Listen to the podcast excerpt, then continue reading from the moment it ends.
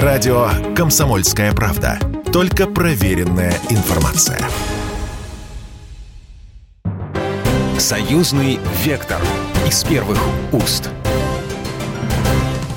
Здравствуйте, в студии Екатерина Шевцова, и вы слушаете программу «Союзный вектор».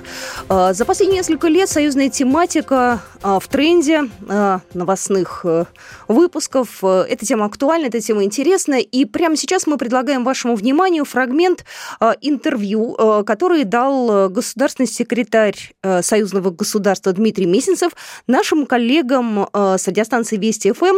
В частности, с ним побеседовал ведущий Николай Осипов о геополитике, о санкциях, о союзных программах. Фрагмент этого интервью прямо сейчас в нашем эфире. В Европарламенте вам комплимент сделали, я так считаю. Выпустили резолюцию и осудили интеграцию России, Белоруссии. Союзное государство – это плохо. Знаете, как помните в фильме «Служебный роман»? Хорошие сапоги надо брать. То есть, если Европарламент что-то осуждает, значит, все хорошо, все идет так, как надо. Ну, эта резолюция на самом деле была принята осенью 2020 года, и она была укором и предупреждением в адрес руководства России и Беларуси, которые уже выходили тогда на подписание 28 союзных программ экономической интеграции. Удивительно то, что депутаты Европарламента, люди, облеченные доверием своих избирателей, озадачились не проблемами граждан той или иной страны Евросоюза, озадачились не осмыслением тех вызовов и угроз, которые стоит перед рядом стран этого интеграционного объединения, они бросили свои силы и в рамках дискуссии достаточно активно эту тему обсуждали в отношении тех стран, которые юридически никак не относятся к структурам Евросоюза. И вот вы, конечно, в шутку вспомнили эту формулу. Если начальница говорит, что сапоги плохие, значит, они хорошие, надо брать. Вот получается так, что те страны, которые могли бы быть и оставаться партнерами, учитывая те тенденции мирового развития, которые очевидны сегодня, которые в том числе не столь позитивны, как нам бы хотелось, когда обсуждались цели тысячелетия на рубеже 1999 и 2000-х. Вот эти страны направляют свои силы на, казалось бы, сугубо политические, сиюминутные, конъюнктурные цели. Ради чего? Ради того, чтобы понравиться своим партиям или ради того, чтобы встроиться в общий тренд, который задается даже не в Брюсселе и Страсбурге. Ради чего? И, может быть, мы сегодня какие-то ответы постараемся найти. Мы не найдем все ответы, но ряд из них, я думаю, представим нашим радиослушателям. Но они ведь долгое время, как мне представляется, в принципе, не обращали внимания на вот этот союз России и Беларуси, на союзное государство, не воспринимали его всерьез.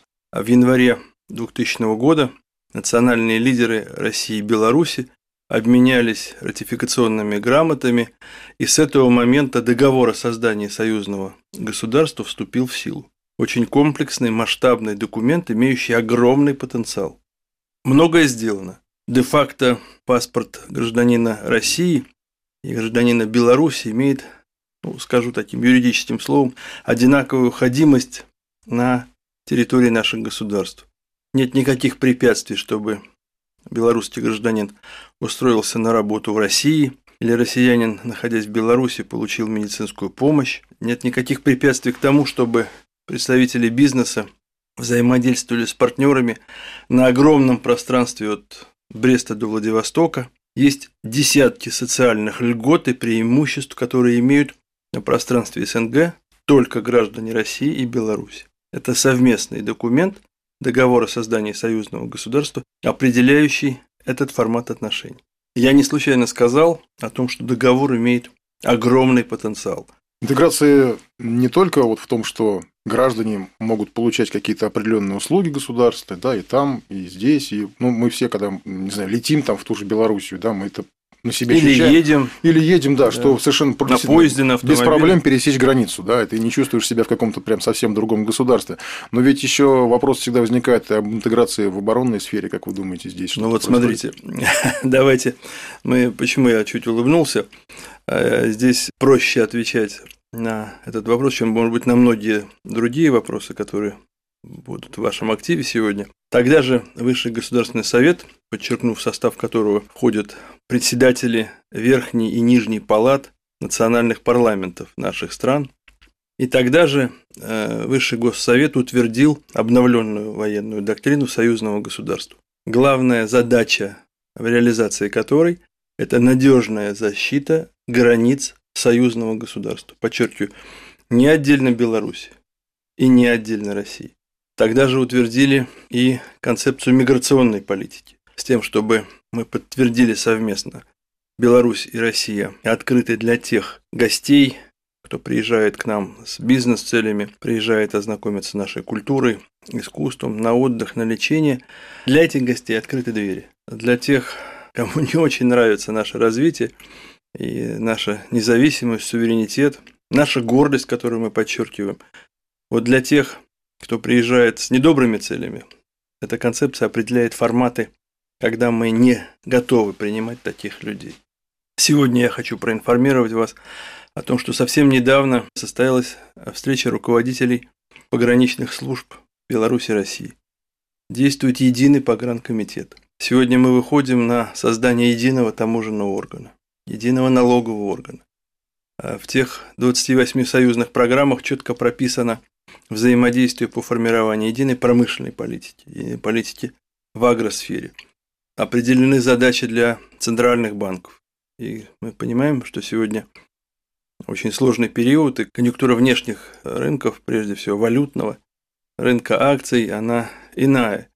Но вот, возможно, своевременно принятая программа, которая касается взаимодействия регуляторов в финансовой сфере, помогает и должна помочь и Беларуси, и России преодолеть те вызовы, с которыми мы сталкиваемся.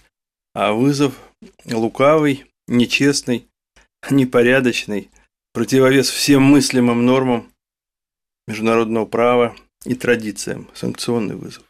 Санкционный, да, я как раз хотел об этом э, с вами поговорить, потому что чем еще можно задавить, попытаться Россию и Белоруссию? Санкции экономические, да какие, ну то что там, да, ну, золотой валютный резерв даже вспоминать не будем. И понятно, что логично, когда по отдельности, наверное, задушить, ну они считают, что у нас проще, но тем не менее мы же видим, что и Белоруссию еще раньше, по-моему, чем нас начали душить санкциями, но что-то никак так и не смогли ничего сделать. Ну, у Белоруссии мощный союзник, это хм. Российская Федерация. Ну и сегодня мы видим, как последовательно э, Беларусь поддерживает нашу практику отношений и, по сути дела, я убежден в том, что на нынешнем этапе союзничество э, между Москвой и Минском многократно подтверждено. Это подчеркивается и в ходе тех встреч, которые проводят наши президенты. И вот совсем недавно прошла пятая в этом году очная встреча Владимира Владимировича Путина и Александра Григорьевича Лукашенко в Сочи. Ну, это означает, раз мы находимся по одну сторону санкций, да, ну, под общим санкционным давлением, значит, нам надо как-то выстраивать общую экономику, какие-то, не знаю, вот вы, по-моему, недавно в интервью кому-то говорили про выстраивание продовольственных цепочек, кажется, так это звучит. Производственных. Производственных цепочек, да. То есть, это на самом деле, вы знаете, производственные цепочки. Поясните, что вы подразумевали, потому что мне сразу это напоминает Советский Союз, советское производство. Да, когда в одной стране там все заводы были интегрированы, все, вот, все производства были интегрированы. Ну, тогда мне остается спросить у вас, это было плохо? Когда был создан единый народный Это мое субъективное механизм. мнение будет, это было хорошо. Вот, когда были определены экономические районы, центральный, северо-западный, Волго-Вятский, э, другие, когда Госплан, который, может быть, в последние годы не так точно формулировал задачи для регионов, доходя до, вынужденно доходя до каждого предприятия, определял потребность того рынка, а он действительно был – и возможность производства тех или иных видов товаров. Другое дело.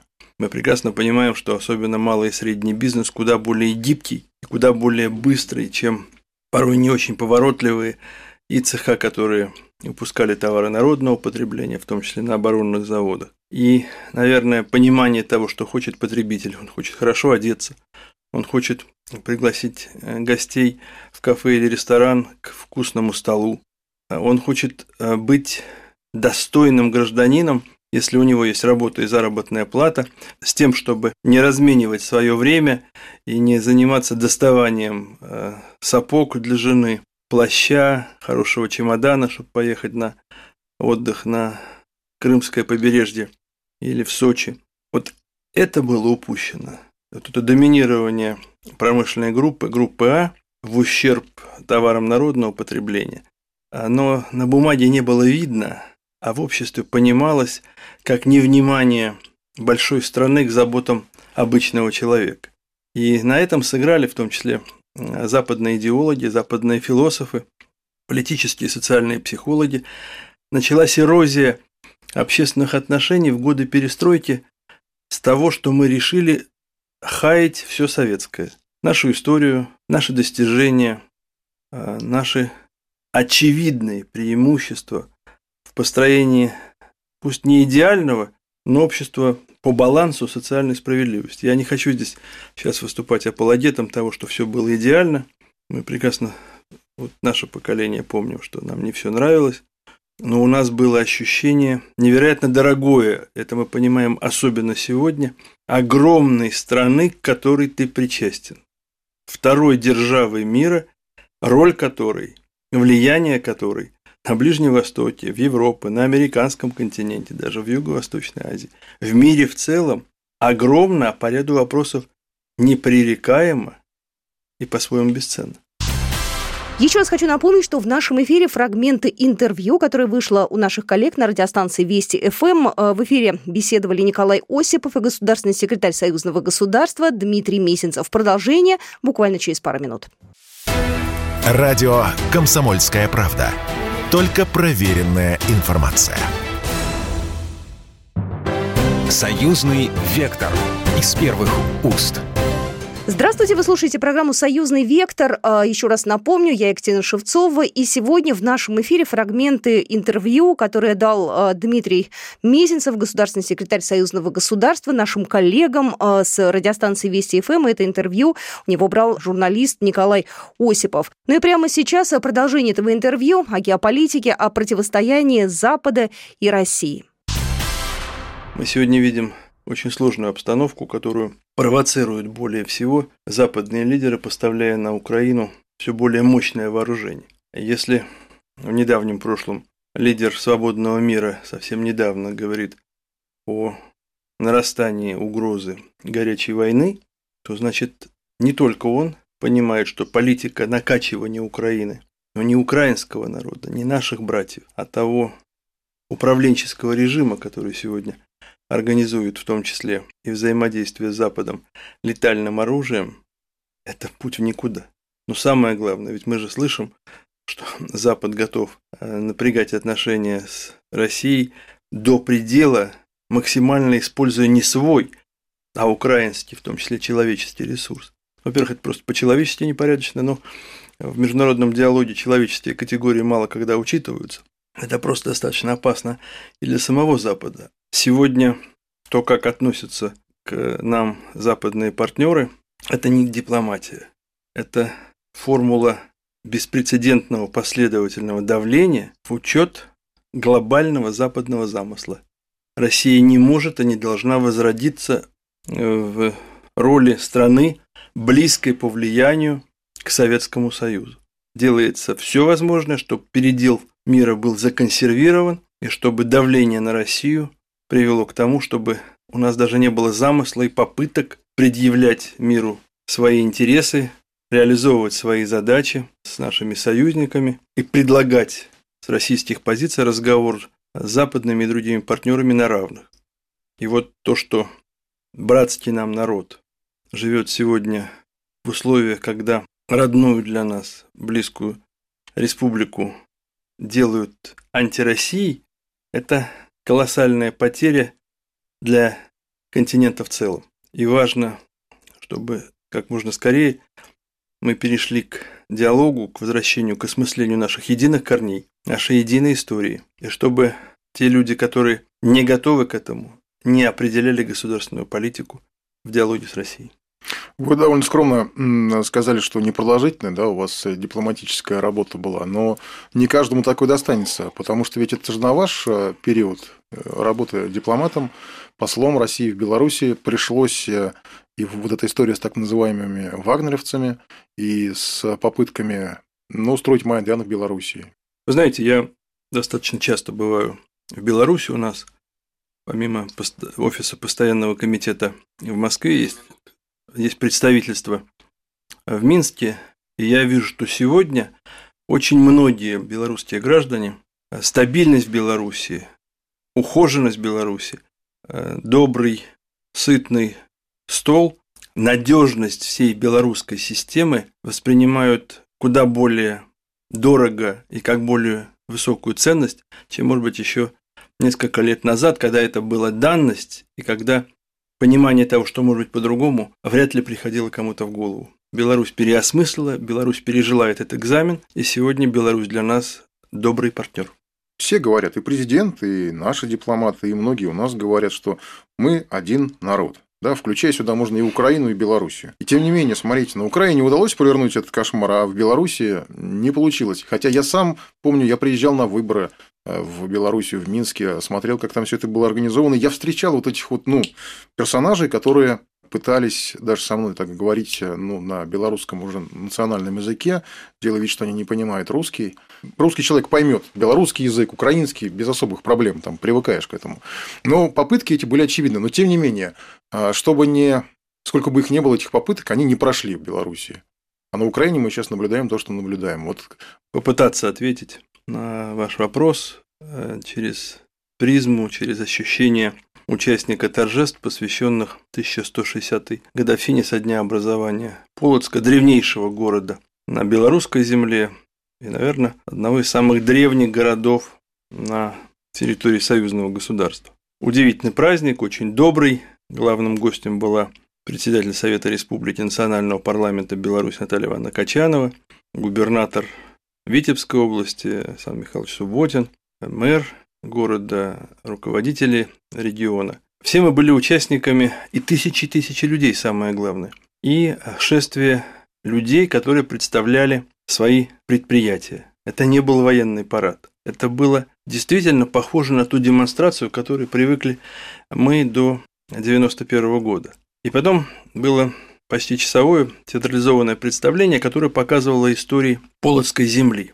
И равноправно сбалансированно и честно представили период Древней Руси, представили период захвата Полоцка Стефаном Баторием в XVI веке, сказали и о том, что Иван Грозный со своими войсками приходил к Полоцкому Кремлю. Но самое главное прозвучало по итогу, что Полоцкая история этого удивительного города только подтверждение нашей совместной истории. И два памятника стоит на одной из главных площадей города, памятник, посвященный победе в Отечественной войне 812 года, и памятник освободителям Полоцка. Памятник, посвященный борьбе с Наполеоном, в том числе возводился за деньги бюджета союзного государства в свое время, и Григорий Алексеевич Рапота много этому помогал. И вот этот подвиг, один и второй, объединяет нас, и он, по сути дела, шкала оценки того, что мы можем, что мы должны и что мы едины. У нас Два языка в Беларуси государственных – белорусский и русский. И часть представления велась на белорусском языке. И здесь нет никакого укора русскому языку.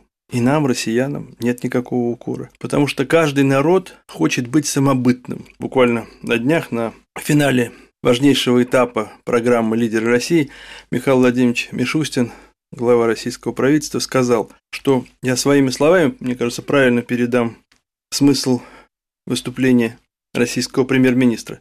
Мы всегда слышали от Запада, что для них неизменно понятие частной собственности. Для них неизменно уважение к чужим финансовым средствам. Для них неизменно уважение и совершенствование закона. Так вот, за считанные недели Западом все это опрокинуто. И, соответственно, доверие к доллару, к другим резервным валютам попрано не кем бы то ни было, а именно Соединенными Штатами и их союзниками. Сегодня та русофобия по отношению к тем людям, которые формально никакого отношения не имеют, там, может быть, к некоторым этапам российской политики, которые могут даже этим людям не всегда нравиться или приниматься, та русофобия, то жесткое отношение, то унизительное отношение к миллионам россиян, оно не оправдано ничем. Это индикатор низкой культуры, в том числе политической и бытовой, которую проявляют Э, в ряде тех стран, которые на рубеже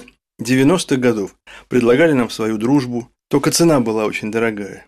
Отринуть наш суверенитет, наше право быть самостоятельными, Мы должны были платить бесконечным посыпанием нашей собственной головы пеплом ради чего?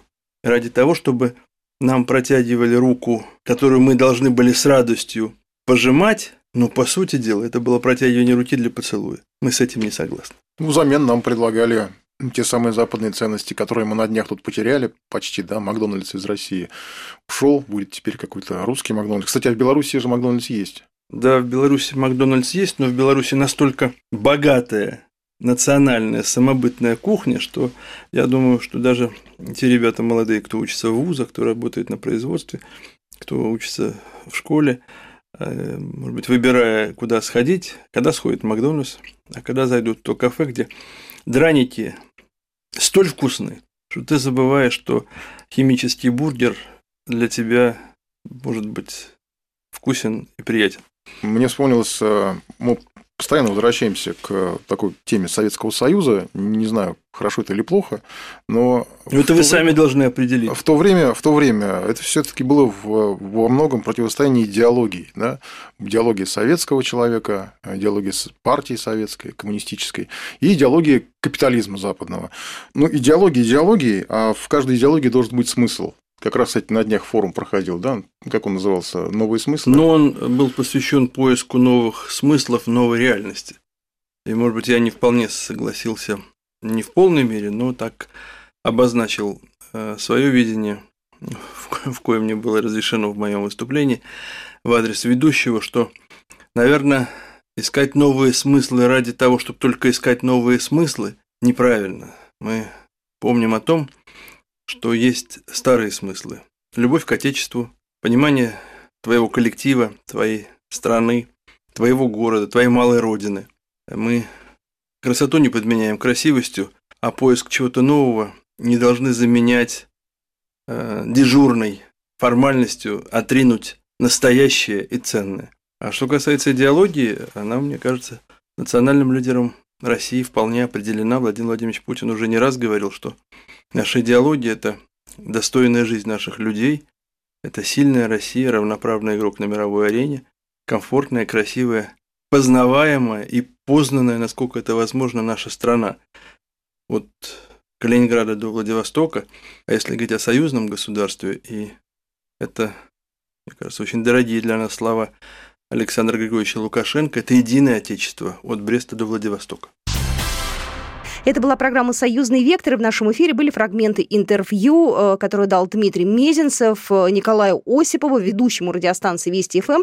А, ну и на этом мы заканчиваем нашу программу. Всего хорошего. Программа произведена по заказу телерадиовещательной организации Союзного государства. «Союзный вектор» из первых уст.